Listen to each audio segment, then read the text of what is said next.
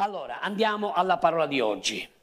Oggi il titolo del messaggio è Le 70 settimane di Daniele, o meglio, intendere le 70 settimane di Daniele.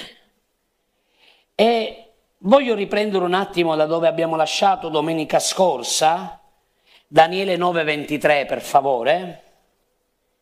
Quanti di voi avete consapevolizzato già da domenica scorsa che siete grandemente amati?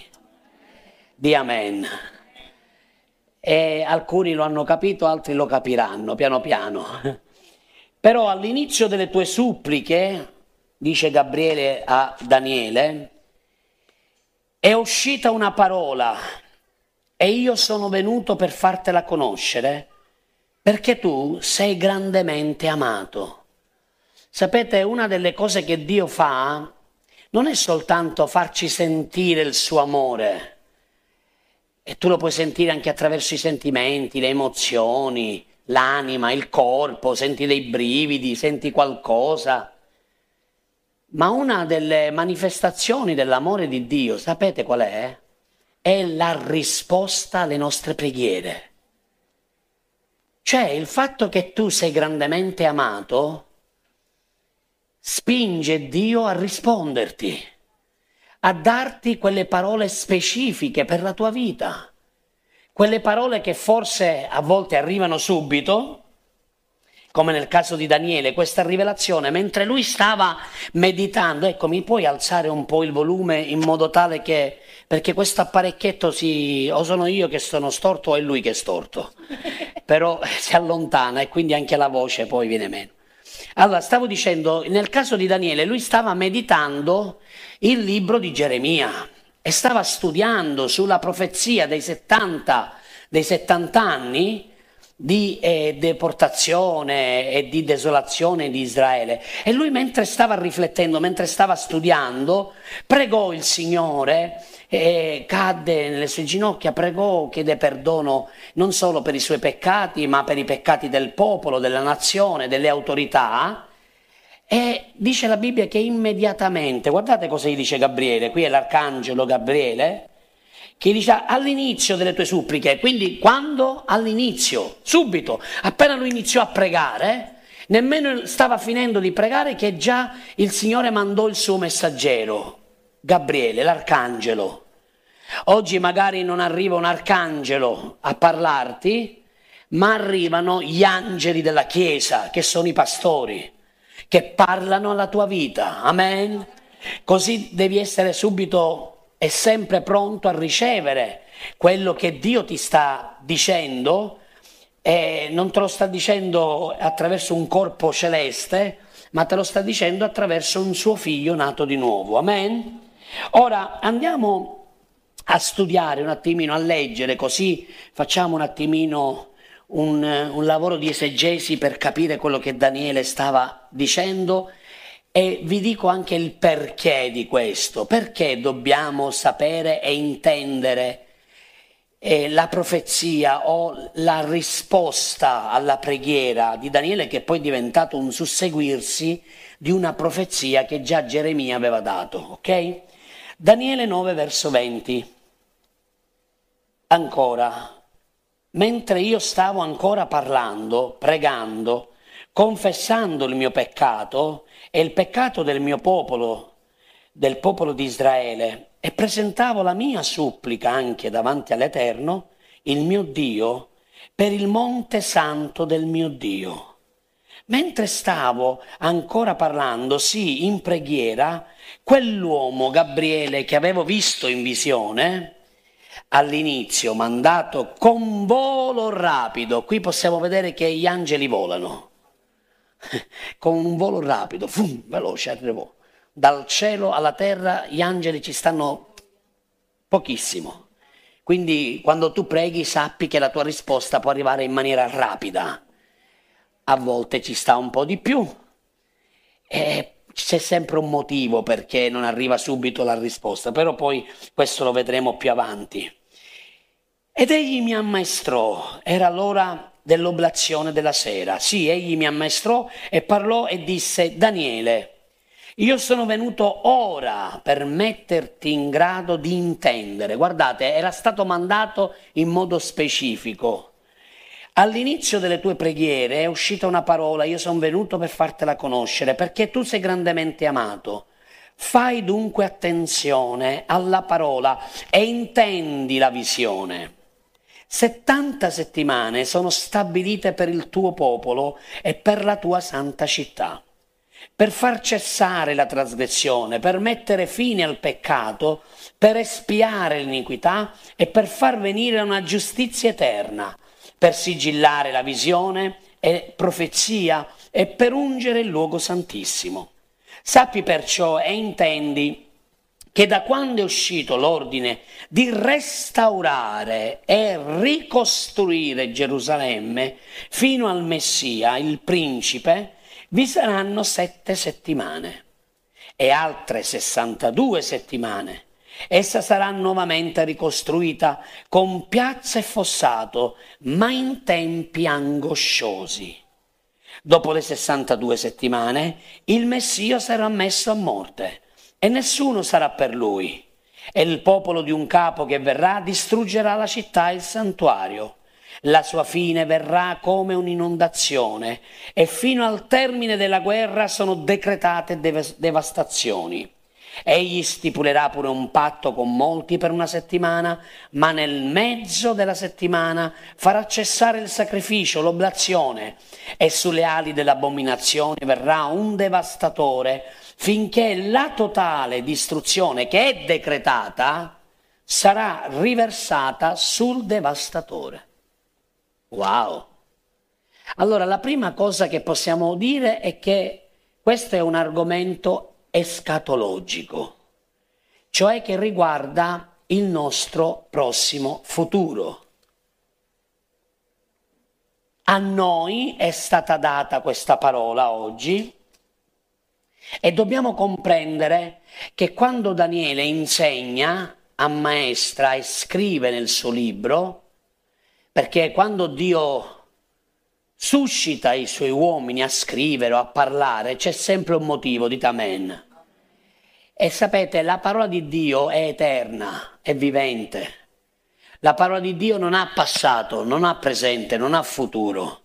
Perché? Perché è eterna, non è limitata dal tempo, perché dimora nell'eternità, viene mandata dall'eternità e viene mandata per farci intendere i tempi e discernere i tempi che noi stiamo vivendo. Oggi noi, ma ieri Daniele, domani la generazione che verrà se Gesù non ritornerà prima.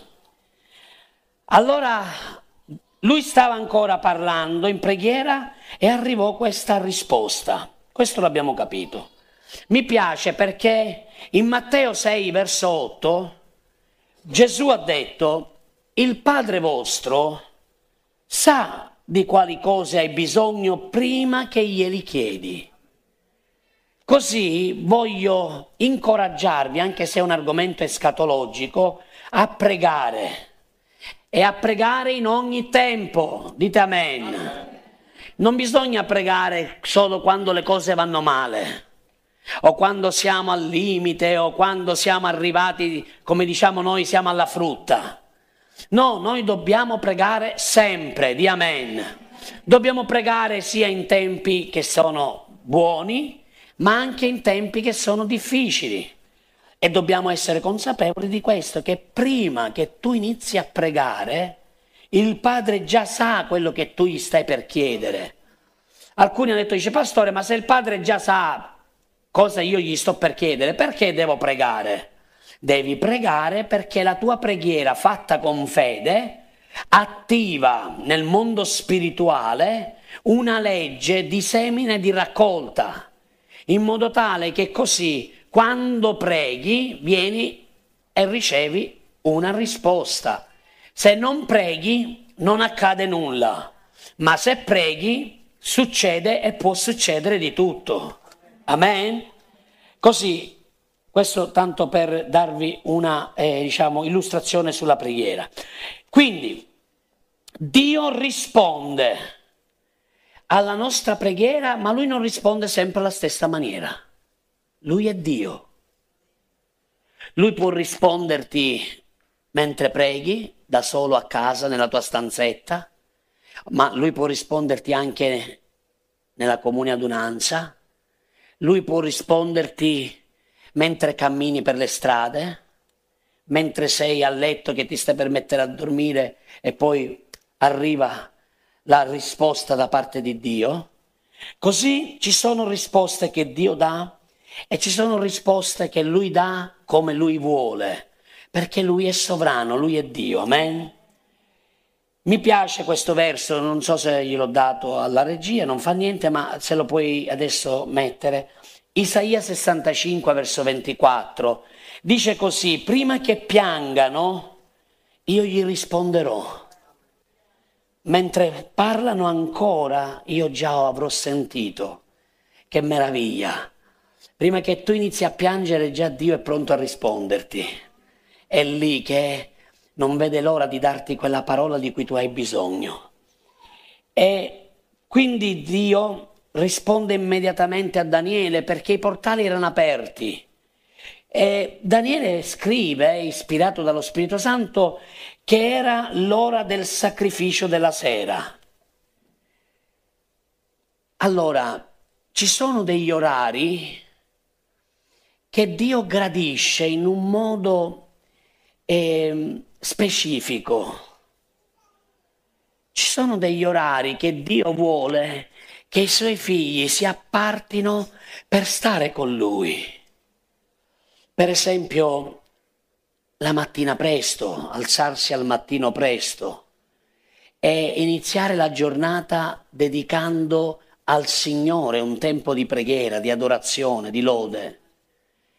E anche la sera, la notte, quando tu stai per andare a, a dormire, ritagliarti un tempo per stare con Lui quello di Daniele, quando parla dell'ora sacrificale, era poi, sapete, in modo preciso l'ora quando Mosè offrì l'agnello pasquale. Immaginate, in modo profetico, Esodo 12 verso 6, lo vuoi prendere? Io questi versi non te li avevo dati perché facevano parte della mia introduzione, però va bene, dalli perché arricchisce l'argomento. Guardate, Mosè alla stessa ora lo serverete fino al quattordicesimo giorno, il giorno di questo mese, e tutta la comunità di Israele riunita lo sacrificherà al tramonto. Quindi ha dato una chiara indicazione quando l'agnello doveva essere sacrificato il quattordicesimo giorno dello stesso mese e poi l'ora precisa. E vi dico di più, anche in Matteo 27:45 Gesù è stato offerto come agnello alla stessa ora, dello stesso giorno, dello stesso mese. Matteo 27:45 dice, dall'ora sesta si fecero tenebre su tutto il paese fino all'ora nona. L'ora nona era l'ora in cui Daniele stava pregando. Sapete che succede in questi orari? e soprattutto in tempi specifici dove ci sono vicine le feste, perché quello rappresenta per noi la nuova Pasqua, che i portali si aprono, si apre il canale di trasmissione. E io credo che uno dei motivi perché Daniele ha ricevuto anche una risposta veloce, celere, è perché il canale era aperto. E quando il canale è aperto, ascoltatemi, nessun demone può impedire alla risposta di arrivare. Quando i portali sono chiusi, allora la risposta tenderà a ritardare. Perché? Perché Satana cercherà di ostruire la risposta. Ma quando il portale è aperto, nessuno potrà mettersi tra te e Dio perché è il tempo perfetto dove Dio vuole risponderti. Amen? Questo è importante che voi lo impariate. Così Daniele stava studiando, stava pregando, si stava umiliando Stava cercando la faccia di Dio, Signore, perdona. Perché ci troviamo da così tanti anni in deportazione? Come mai siamo qui a Babilonia? Come mai tu non rispondi alle preghiere? Come mai tutto questo sta avvenendo a me, al mio popolo? E appena lui appunto finì e stava parlando e manco finì di parlare, la risposta arrivò. E arrivò attraverso l'arcangelo Gabriele e gli dice, tu devi fare attenzione alla parola, devi intendere, fare attenzione e devi comprendere la visione. E così adesso iniziamo a mettere luce su questo argomento che sono le 70 settimane. Daniele 9:24, prendilo Lucas per favore.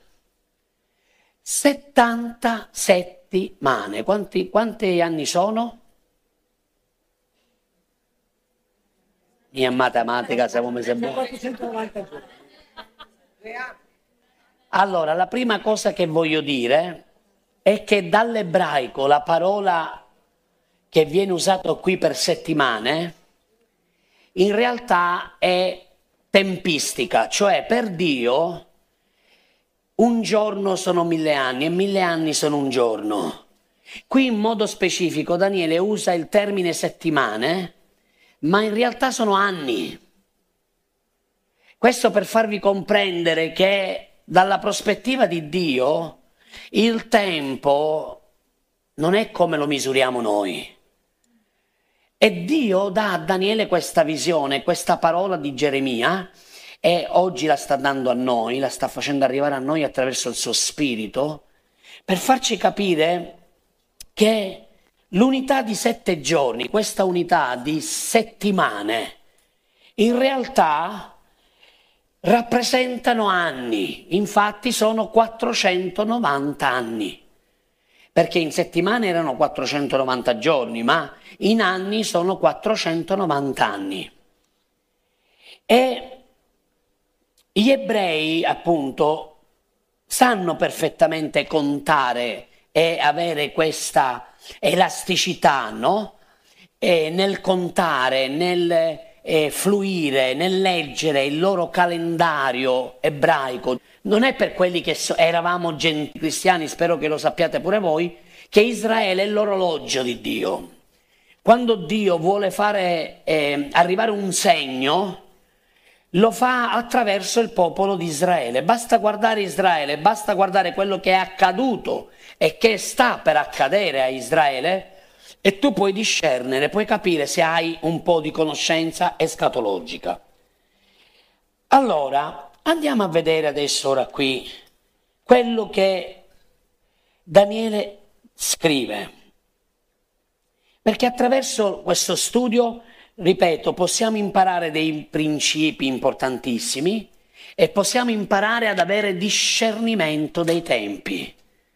Oggi la Chiesa deve essere ammaestrata e deve avere discernimento dei tempi perché stiamo vivendo gli ultimi tempi. E, e, questo è proprio un insegnamento che Dio mi ha dato per farvelo arrivare, perché eh, lo scoprirete poi domenica prossima, perché c'è una fantastica relazione, una connessione, un intrecciamento straordinario a nostro favore per quello che noi stiamo vivendo ora. E lo scoprirete però prossima settimana perché non riesco oggi eh, a fare tutto questo studio. Allora andiamo in Daniele 9:25 adesso, caro. Sappi dunque e comprendi bene come vuole il Signore che tu comprenda. Dio è un Dio che si rivela. Dio quando rivela una cosa non la rivela a metà, Dio la rivela bene, perché vuole che i suoi figli vivano e imparino ad avere conoscenza. Dove non c'è conoscenza e c'è ignoranza, purtroppo l'ignoranza tiene legate e prigioniere le persone. Siete qui? Ma dove arriva la conoscenza? Gesù ha detto conoscerete. E la verità? Oh, Quindi è fondamentale che noi comprendiamo bene. Guardate cosa dice, dal momento in cui è uscito l'ordine di restaurare e ricostruire, guardate cosa dice prima, prima dice di ricostruire Gerusalemme. Quindi la prima lampadina che si accende è quella di capire che c'è stato un ordine dal giorno di Geremia al giorno di Daniele, dove Dio aveva fatto un decreto, dillo un decreto. In realtà ce ne sono quattro decreti in questa parte di Daniele che oggi vi insegnerò. Ma il primo decreto che Dio ha fatto è Gerusalemme sarà ricostruita.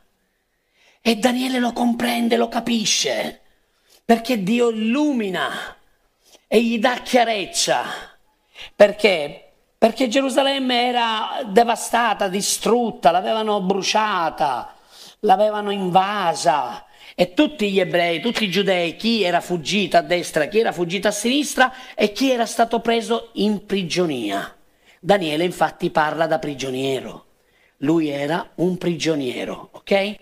Ma ho detto domenica scorsa e lo dico anche, anche oggi, il fatto che tu sei prigioniero non ti eh, giustifica, tra virgolette, dal non avere relazione con Dio, perché la tua relazione non dipende da in quale stato e in quale condizione tu vivi, ok?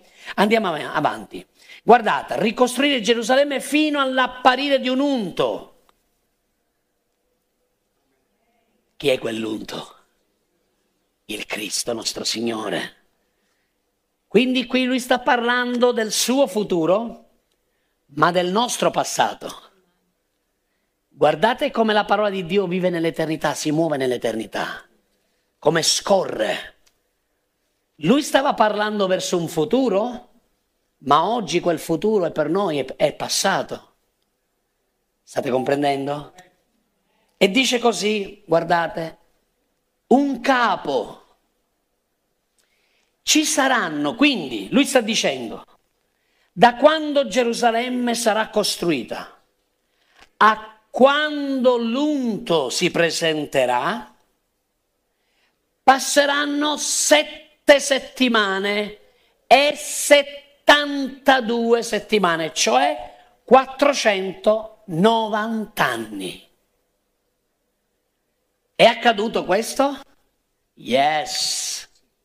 Sì, ed è accaduto in modo perfetto. Dillo perfetto.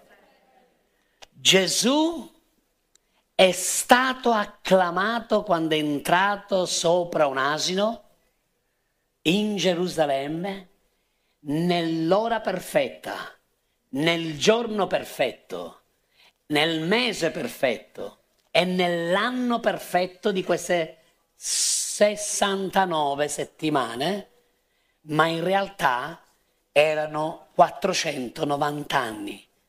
Quindi Dio fece ricostruire Gerusalemme e Gerusalemme aspettò 490 anni prima che il Messia arrivasse e lui arrivò in modo perfetto. Poi dice, guardate, essa sarà restaurata, ricostruita, le mura ma in tempi angosciosi. Quindi questo è accaduto. Dio ricostruisce Gerusalemme, Gerusalemme viene rialzata dopo quella deportazione che Daniele stava vivendo e aspetta 490 anni il Messia. Il Messia arriva puntuale, verso 26. Dopo le 62 settimane un unto sarà soppresso. Cosa accade? Che uccidono Gesù lo lasceranno da solo. Il suo popolo non gli crederà. Guardate, nessuno sarà per lui. Ora fermiamoci un attimo qui. Gesù è stato preso, è stato inchiodato alla croce, quindi lui arriva come il Messia. Il venerdì o giovedì lo acclamano, venerdì lo acclamano, No, il giovedì lo acclamano e il venerdì lo uccidono. Siete qui? Sembra come se avessero un cambio di identità, ma era così. Perché il giorno prima osannavano il benedetto, colui che viene nel nome del Signore. E qualche ora dopo, influenzati dall'avversario, dicono la stessa folla, dice crocifiggetelo, crocifiggilo, crocifiggilo, insieme agli altri malfattori. Ma perché? Perché c'era un decreto, amen? Così adesso ora vi dico, il primo decreto che troviamo è appunto che Gerusalemme doveva essere ricostruita. Ascoltatemi, quando Dio dice una cosa, nessuno può opporsi. Quando Dio decreta una cosa, cioè è una dichiarazione ufficiale da parte dell'Iddio Onnipotente, nessuno può cancellare o contrastare quello che Dio ha detto. Siete qui cari? Questo non vale solo per Israele, questo vale anche per la tua vita. Se Dio ha detto che lo ha già fatto, Lui lo ha già fatto e devi credergli. Abbi fiducia che quello che Lui ha decretato nella tua vita, se è Lui, si realizzerà. Amen? Perché sapete, quando Dio decreta a volte delle cose, lì il popolo di Israele non ha creduto. Quando Dio voleva ricostruire Gerusalemme dopo la deportazione, Dio ha dovuto suscitare un re, un imperatore gentile, Ciro, re di Persia. Andiamo in Esdra capitolo 1 dal verso 1 al verso 4.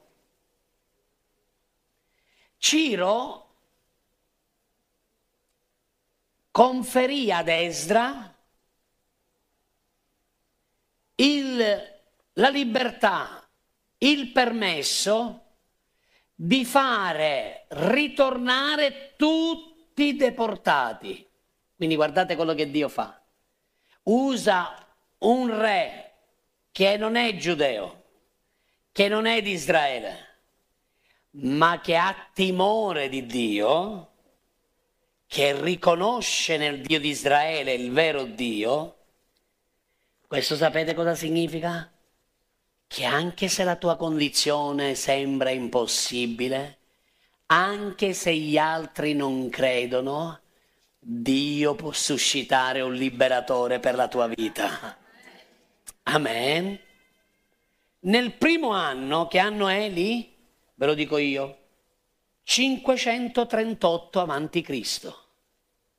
538 avanti Cristo. Cosa dà Ciro come decreto regale? Conferiva a Esdra, guardate, affinché si adempisse la parola del Signore pronunciata per bocca di Geremia è dichiarata, io aggiungo, attraverso la preghiera di Daniele. Siete qui? Dio stabilisce degli uomini nelle generazioni affinché il suo piano non cada per terra, ma affinché il suo volere si adempirà e nel tempo perfetto la volontà di Dio viene e viene realizzata. Amen. Così dice, guardate, nel primo anno di Ciro, re di Persia, affinché si adempisse, cioè è una conseguenza, Dio sa che c'è Ciro di, Pre, di Persia, però piegherà il suo cuore davanti a lui per far realizzare la promessa che lui aveva dichiarato anni e secoli prima attraverso Geremia e dichiarata attraverso Daniele. Così guardate, il Signore destò, dillo destò, Wow! Questo è potente o poderoso. Immaginate? Vi immaginate che nessun israelita è stato toccato dallo Spirito di Dio? Siete qui cari? Stiamo attenti. Ecco perché Dio ci dà e vuole darci oggi discernimento per i tempi e dobbiamo imparare questi principi che sono fondamentali. Se tu rimani fuori dal proposito, non credi nella parola dell'Onnipotente, Dio desterà la vita di qualcun altro, ma il suo proposito si realizzerà. Siete qui, cari? Cioè, o con te o senza di te, l'opera di Dio sarà compiuta. Quanti dicono io voglio esserci? Alleluia! Lo Spirito del Signore destò. Lo sapete questa parola cosa significa dall'ebraico? Lo ha scosso fino al punto di svegliarlo. Posso, mano? Tanto sono bello acceppato. Guardate cosa fa. Fai finta che dormi. Sta dormendo. Ora Dio non è andato da Ciro e gli ha detto, ehi Ciro, svegliati. No, no, no, no. Qui la parola destò è, ehi, svegliati perché ho una cosa importante da farti fare. Amen. Ti ho fatto male, no, Geoffrey? Grazie, Signore. State comprendendo? Se la Chiesa dorme, Dio susciterà qualche altro. Se la Chiesa cade nel peccato dell'orgoglio, perché si sente di fare tutto come vuole lei, Dio susciterà altri. Fratelli, ricordatevi qualche culto fa, attenzione al cuore.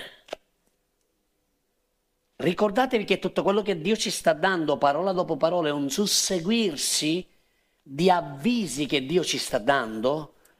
Perché? Perché stiamo entrando in tempi profetici e in tempi di visitazione. Amen. Attenzione. Destò lo spirito di Ciro, guardate, la parola è perfetta, dillo la parola è perfetta. Non destò l'anima, perché l'anima è io-io, destò lo spirito. Quando è Dio che parla o compie un'opera, lui inizia sempre dallo spirito, dillo dallo spirito, mai dall'anima, dillo mai dall'anima. Quindi quello che Dio dice non lo dice nell'anima. Lo so che le sorelle siete più animali. Donne, no, no, no nel senso che siete più anima, in questo senso. Ma dovete imparare a camminare per lo spirito. Perché le donne sono più sensibili, più emotive, più sentimentali. Ma quando Dio parla, lui non lo fa nell'anima. Siete qui, cari? Lui lo fa nello spirito. Dillo, Dio mi parla e mi parla in spirito. Gli adoratori adoreranno il Padre in spirito e verità. Amen. Destò lo spirito di un uomo che non era né circonciso né nato di nuovo. Era uno straniero perfetto, io direi. Non c'entrava nulla con Israele, ma Dio cercò sulla terra e disse chi posso destare? Chi posso trovare? Chi posso usare? A chi posso chiedere di fare questo? E lui va nell'autorità massima di quel periodo, perché in quel periodo la Persia era l'impero più potente che c'era sulla faccia della terra. State comprendendo? il quale a voce per iscritto fece proclamare tutto il decreto, tutto il suo regno, questo editto, vai avanti. Così dice Ciro, re di Persia, il Signore, il Dio dei cieli, mi ha dato tutti i regni della terra. Quindi stavo dicendo un uomo potentissimo. Egli mi ha comandato, dillo comandato, di costruirgli una casa a Gerusalemme che si trova in Giuda, vai. Chiunque tra voi del suo popolo, che è del suo popolo, il Dio sia con lui, il suo Dio sia con lui, salga a Gerusalemme che si trova in Giuda e costruisca la casa del Signore, il Dio di Israele, del Dio che è, è. Vai. A tutti quelli che rimangono ancora del popolo del Signore, dovunque risiedano, siano assistiti dalla gente del posto con argento, oro, doni in natura, bestiame e inoltre con offerte volontarie per la casa di Dio che è a Gerusalemme. Wow! Sapete che significa questo? Che Ciro stava dicendo il popolo di Israele tornerà in Gerusalemme perché dovrà costruire la casa del Signore, perché io ristabilisco Gerusalemme, la restauro e non uscirà a mani vuote, uscirà pienamente ricco, benedetto, perché chi fa la volontà di Dio è sempre vive e vivrà nell'abbondanza. Amen. Alleluia. Così Ciro emanò un decreto. Adesso vediamo un altro decreto che Dio fa. Nel 517 a.C., questa è storia, eh? Dario, attraverso Dario. Andiamo in Esdra, sempre capitolo 6, dal verso 6 al verso 12. Leggiamo anche qui. Guardate quello che Dio fa e per come Dio si muove usando uomini, usando persone che sono in autorità e autorizzando Esdra a collaborare per questo piano meraviglioso. Tu dunque, Tattenai, governatore d'oltre il fiume, e tu, Setar Bonzai, Bosnai, scusate, e voi, loro colleghi di Afarsak, che state di là dal fiume, statevene lontani da quel luogo. Vai, vai avanti. Lasciate continuare i lavori di quella casa di Dio. Il governatore dei giudei e gli anziani dei giudei ricostruiscano quella casa di Dio dove era prima. Vai. Io ho dato ordine su come dovrete comportarvi verso quegli anziani dei giudei nella ricostruzione di quella casa di Dio. Le spese siano puntualmente pagate, quegli uomini che attingono dalle entrate del re provenienti dalle tribù d'oltre il fiume, in modo da non interrompere i lavori. Vai. Le cose necessarie per gli olocausti al Dio del cielo, vitelli, montoni, agnelli, frumento, sale, vino, olio, eh, siano forniti ai sacerdoti di Gerusalemme sulla loro richiesta, giorno per giorno, senza negligenza affinché offrano sacrifici di odore soave al Dio del cielo e preghino per la vita del re e dei suoi figli. E io ho dato anche quest'ordine, se qualcuno contravverrà questo decreto, si prenda dalla sua casa una trave, la si rizzi, vi sia inchiodato sopra e la sua casa per questo motivo sia ridotto all'etamaio. Il Dio che ha fatto di quel luogo la dimora del suo nome, distrugga ogni re e ogni popolo che alzi la mano per trasgredire la mia parola, per distruggere la casa di Dio che si trova in Gerusalemme. Io, Dario, ho emanato questo decreto ed esso sia eseguito con diligenza. Guardate quello che Dio dice attraverso il successore. Dice chiaramente filo e per segno, poi io non ho adesso il tempo per parlare per ogni minimo decreto e parola che lui ha usato, per come lui è stato perfetto, minuzioso nei dettagli, tutto quello che Dio gli aveva ordinato attraverso la legge, ma anche attraverso l'ispirazione che lo Spirito Santo gli stava dando. Cioè tutto doveva essere fatto perfettamente, con tutte le forze, doveva essere costruita la casa di Dio perché? Perché era un decreto che Dio aveva fatto. E ora Andiamo al terzo decreto. Andiamo a leggere adesso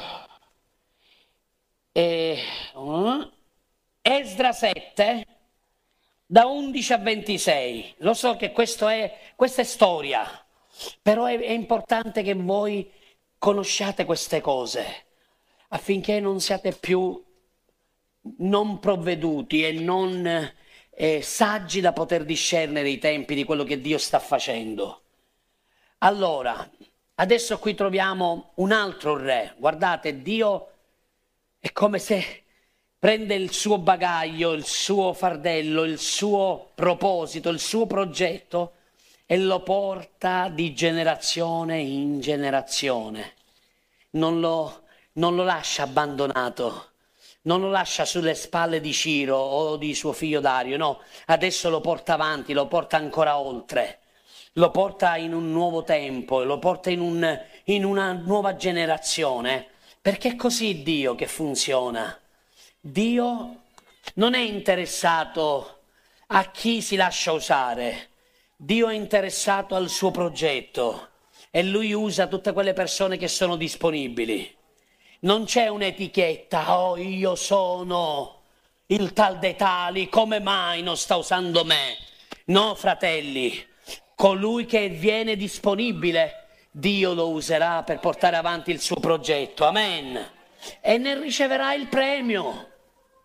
E ne, rice- ne riceverà il premio se fatto con fedeltà, con tutto il cuore. State comprendendo? Invece quelli che non faranno e non porteranno avanti, anzi, come ha detto il re Dario in quel decreto ad Esdra che poi l'ha scritto lui, il sacerdote, quelli che andranno contro l'opera di Dio, la loro casa sarà trasformata in un letamaio, cioè non ci sarà prosperità, non ci sarà luce, sarà avvolto dagli escrementi delle mucche e di tutto quello, perché l'etamaio è questo. Quindi Beati invece quelli che si mettono a favore del decreto che Dio ha dato e dell'opera di Dio. Amen? Allora, Esdra 7:11, velocemente, guardate. Ecco il testo della lettera data dal re ad Esdra, sacerdote e scriba, esperto nei comandamenti e nelle leggi dati del Signore a Israele. Vai. Artaxerse, re dei, dei, dei re, a Esdra, sacerdote e scriba, esperto della legge del Dio del cielo, eccetera. Vai. Io decreto che nel mio regno chiunque del popolo di Israele, dei suoi sacerdoti, leviti, sarà disposto a partire con te per Gerusalemme, vada pure, vai. Tu infatti sei mandato dal re, dai suoi sette consiglieri in Giuda e a Gerusalemme per informarti come laggiù si osserva la legge del tuo Dio, la quale è nelle tue mani, vai e per portare l'argento loro che il re e i suoi consiglieri hanno volontariamente offerto al Dio di Israele, la cui dimora è a Gerusalemme. E tutto l'argento è loro che troverai in tutta la provincia di Babilonia, e i doni volontari fatti dal popolo e dai sacerdoti per la casa del loro Dio a Gerusalemme. Vai. Tu avrai quindi cura di comprare con questo denaro tori, montoni, agnelli e ciò che occorre Va bene, fermiamoci qua, poi continuate a leggerlo per brevità. Ancora una volta il re emana, leggetevelo poi fino al verso 26, emana dei decreti precisi. Fratelli, vi ricordo che qui sta parlando uno straniero, non è un giudeo, non è un levita, un sacerdote, uno della tribù di Giuda o eh, di Beniamino. No, no, no, no, no. Questo è un re straniero che non conosce la legge, ma Dio gli ha inculcato, gli ha inciso la legge nel suo cuore per fare in modo che il suo progetto potesse arrivare a compimento. Amen. E poi l'ultimo decreto lo trovate in Nemia 2 da 1 a 8, poi lo leggete con calma. E qui arriviamo ai 445 anni avanti Cristo. Questo per dirvi che cosa? Che le settimane di Daniele si adempirono.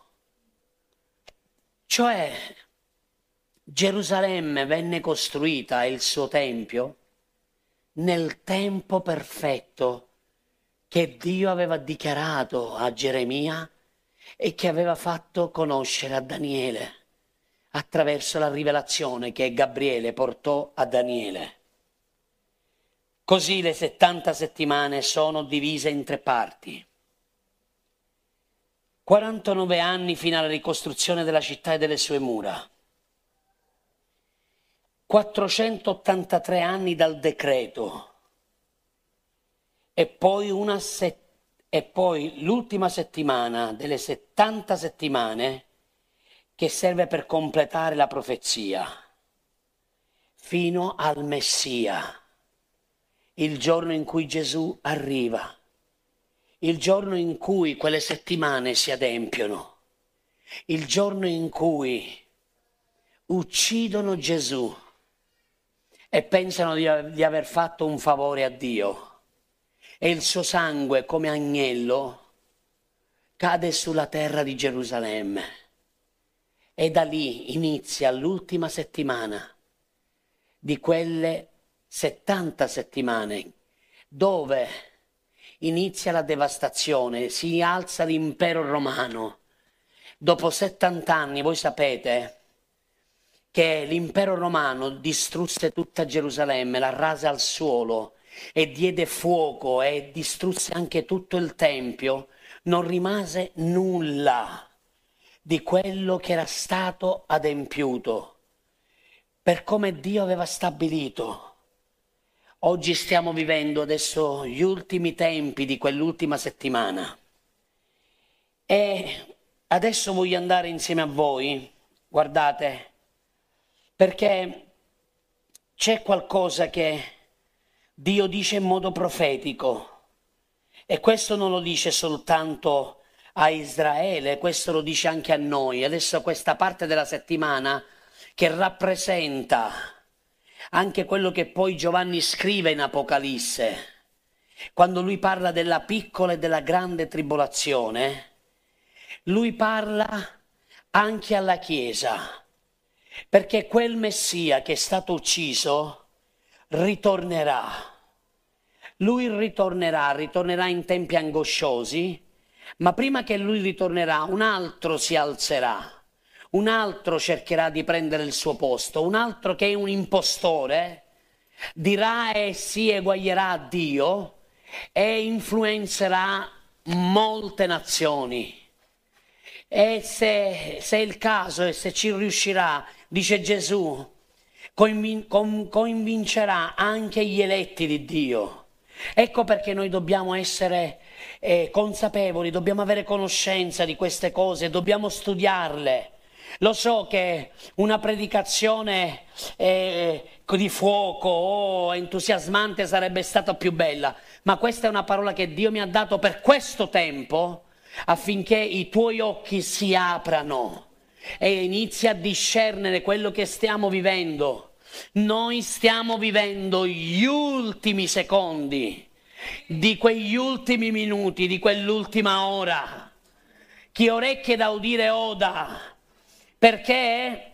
Perché manca poco e vedrete spuntare il tempio, il terzo tempio.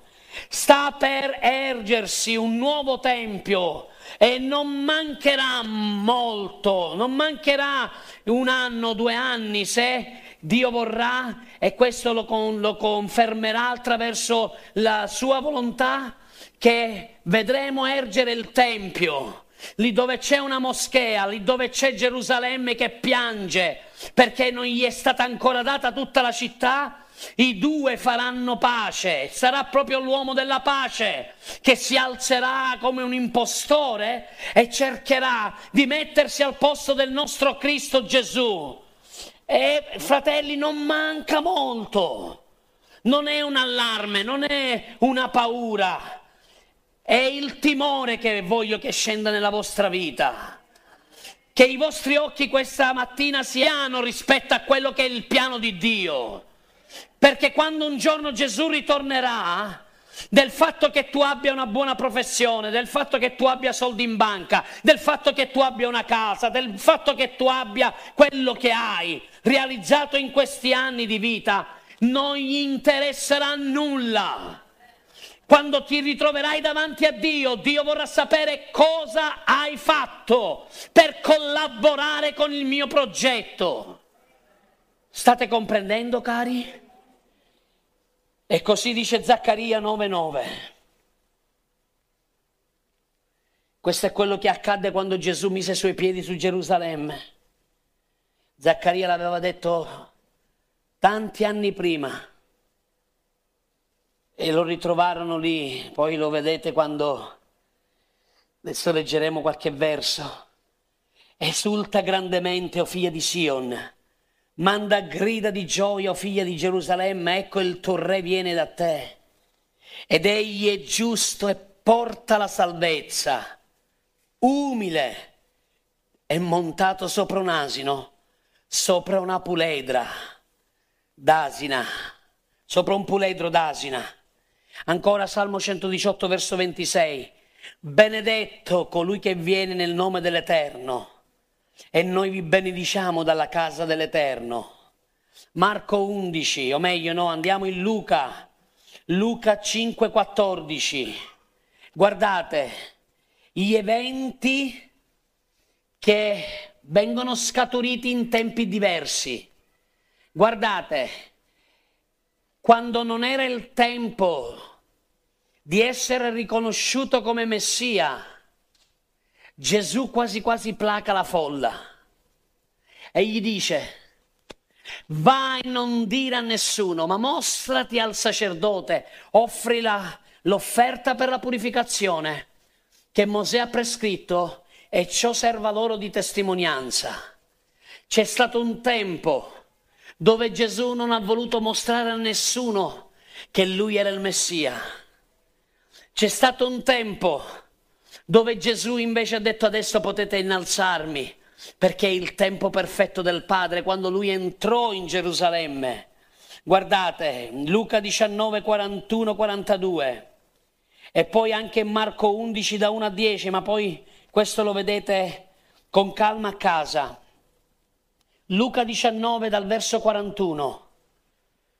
Quando fu vicino, vede la città, pianse su di essa dicendo, se tu sapessi almeno oggi ciò che occorre per la tua pace, ma ora i tuoi occhi è nascosto ai tuoi occhi.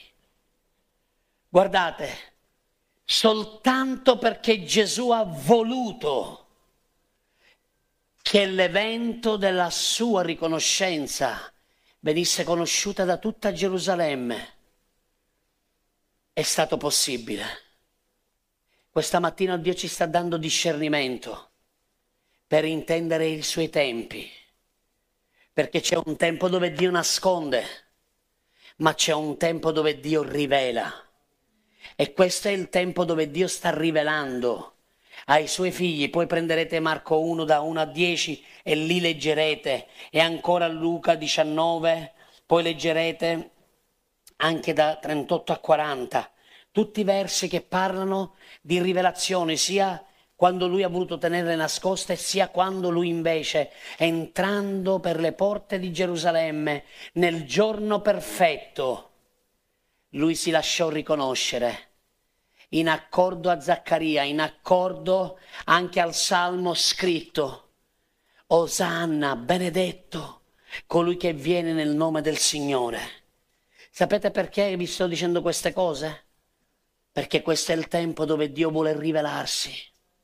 Perché questo è il tempo dove Dio ha voluto dare la rivelazione dei tempi, di quello che è accaduto ma che in modo profetico sta per arrivare e sta per avvenire.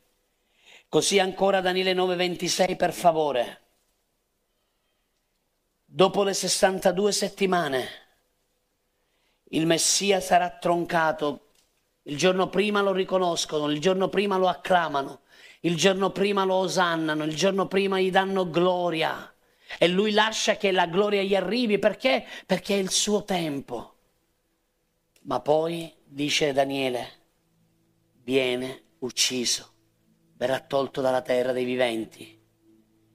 E viene usata proprio la parola esecuzione. Quando dice viene, guardate, soppresso, qui dice soppresso, nella mia traduzione dice troncato. In realtà parla di esecuzione.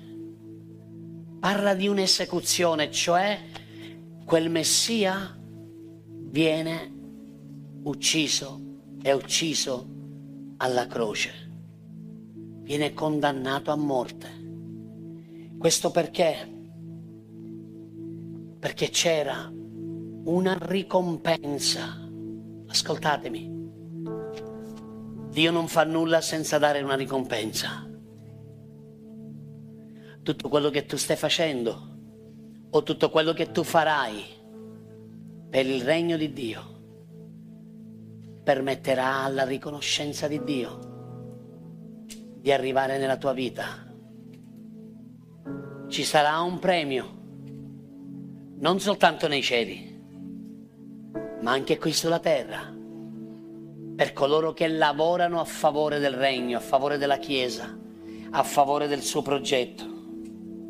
Genesi 15 verso 6, ancora andiamo qui. Genesi 15 verso 6 dice, Abramo credette al Signore che gli contò questo come giustizia. Quanti di voi volete ricevere un premio? Dovete credere nell'opera di Dio e dovete adoperarvi per l'opera di Dio. Questo permetterà al Signore, come fece con Abramo, che è il nostro padre della fede, l'esempio. Così sarà per noi ubbidendo a quel comando che Dio diede nel monte Moriah. Sacrificami il tuo Isacco, Abramo. Sacrificami il tuo unico figlio. Non può scendere benedizione se sull'altare non c'è sacrificio. Sai perché ci sono porte chiuse nella vita di qualcuno? Perché non si vuole pagare un sacrificio. Perché non si vuole entrare dentro l'altare. Perché tutte quelle volte che Dio ti ha invitato ad entrare dentro l'altare, tu non sei entrato dentro. Questo è il tempo. Questo è il momento che tu entri totalmente dentro l'altare. Perché dove c'è sacrificio, così come dove non c'è sacrificio, non può scendere la benedizione. Così dove c'è il sacrificio, scende la benedizione. Le porte si aprono non perché tu preghi, perché la tua preghiera se non è seguita da delle azioni, è inutile. Ai ai ai ai, non al Petur. Non è facile, non basta soltanto pregare. Forse oggi Dio ti sta dando una risposta. Le tue preghiere non vengono esaudite perché tu devi obbedire perché devi entrare dentro l'altare, perché devi sacrificare qualcosa che ti costa. Ascoltatemi, il sacrificio che Dio chiese ad Abramo era il sacrificio di un figlio. Pensate che sia costato qualcosa? Dio non ti chiederà nulla che non ti costi. Non puoi fare finta di niente con Dio. Se vuoi entrare nei tempi perfetti di Dio, discernere i tempi, camminare nei tempi e adempiere il progetto di Dio nei tempi stabiliti, come Gesù fece devi sacrificarti. Devi essere pronto a sacrificarti. Se non ti sacrificherai, non scenderà il premio. Sapete che il primo verso di Genesi 15 non lo mettere, ma fidatevi, è così. Dio gli dice ad Abramo, Abramo, la tua ricompensa sarà grandissima. Credi e io ti sarò di scudo, ti farò da corazza. Nessuno potrà mettersi contro di te e ti darò una ricompensa. Non gli ha detto grande, gli ha detto grandissima. Perché Dio vuole dare il meglio ai suoi figli. Alcuni figli si accontentano delle briciole, ma Dio vuole dare di più. Allora perché non arriva di più? Vedi, questa è la risposta che arriva. Non arriva di più perché non sacrifichi di più. L'ubbidienza di Abramo gli costò. Prese Isacco, lo fece svegliare di mattina presto, il tempo della preghiera, dell'orazione della mattina. Salirono con la legna sulle spalle Isacco è figura della croce e del figlio di Dio, Gesù. E Isacco salendo con la legna sulle spalle, salì sul monte Moriah e a un certo punto si gira verso suo padre e dice papà, ma qua c'è l'altare, c'è la legna, c'è il fuoco, ma l'olocausto dov'è? Era un modo gentile per dire a suo padre, ho capito bene che mi stai sacrificando? Mi stai offrendo, mi stai per uccidere? E io vedo in Isacco la totale obbedienza del figlio di Dio, muto come una pecora davanti a chi lo tosa non aprì bocca. E il padre lo legò sull'altare, accese il fuoco, prese il coltello e l'angelo di Dio, appena stava per ucciderlo,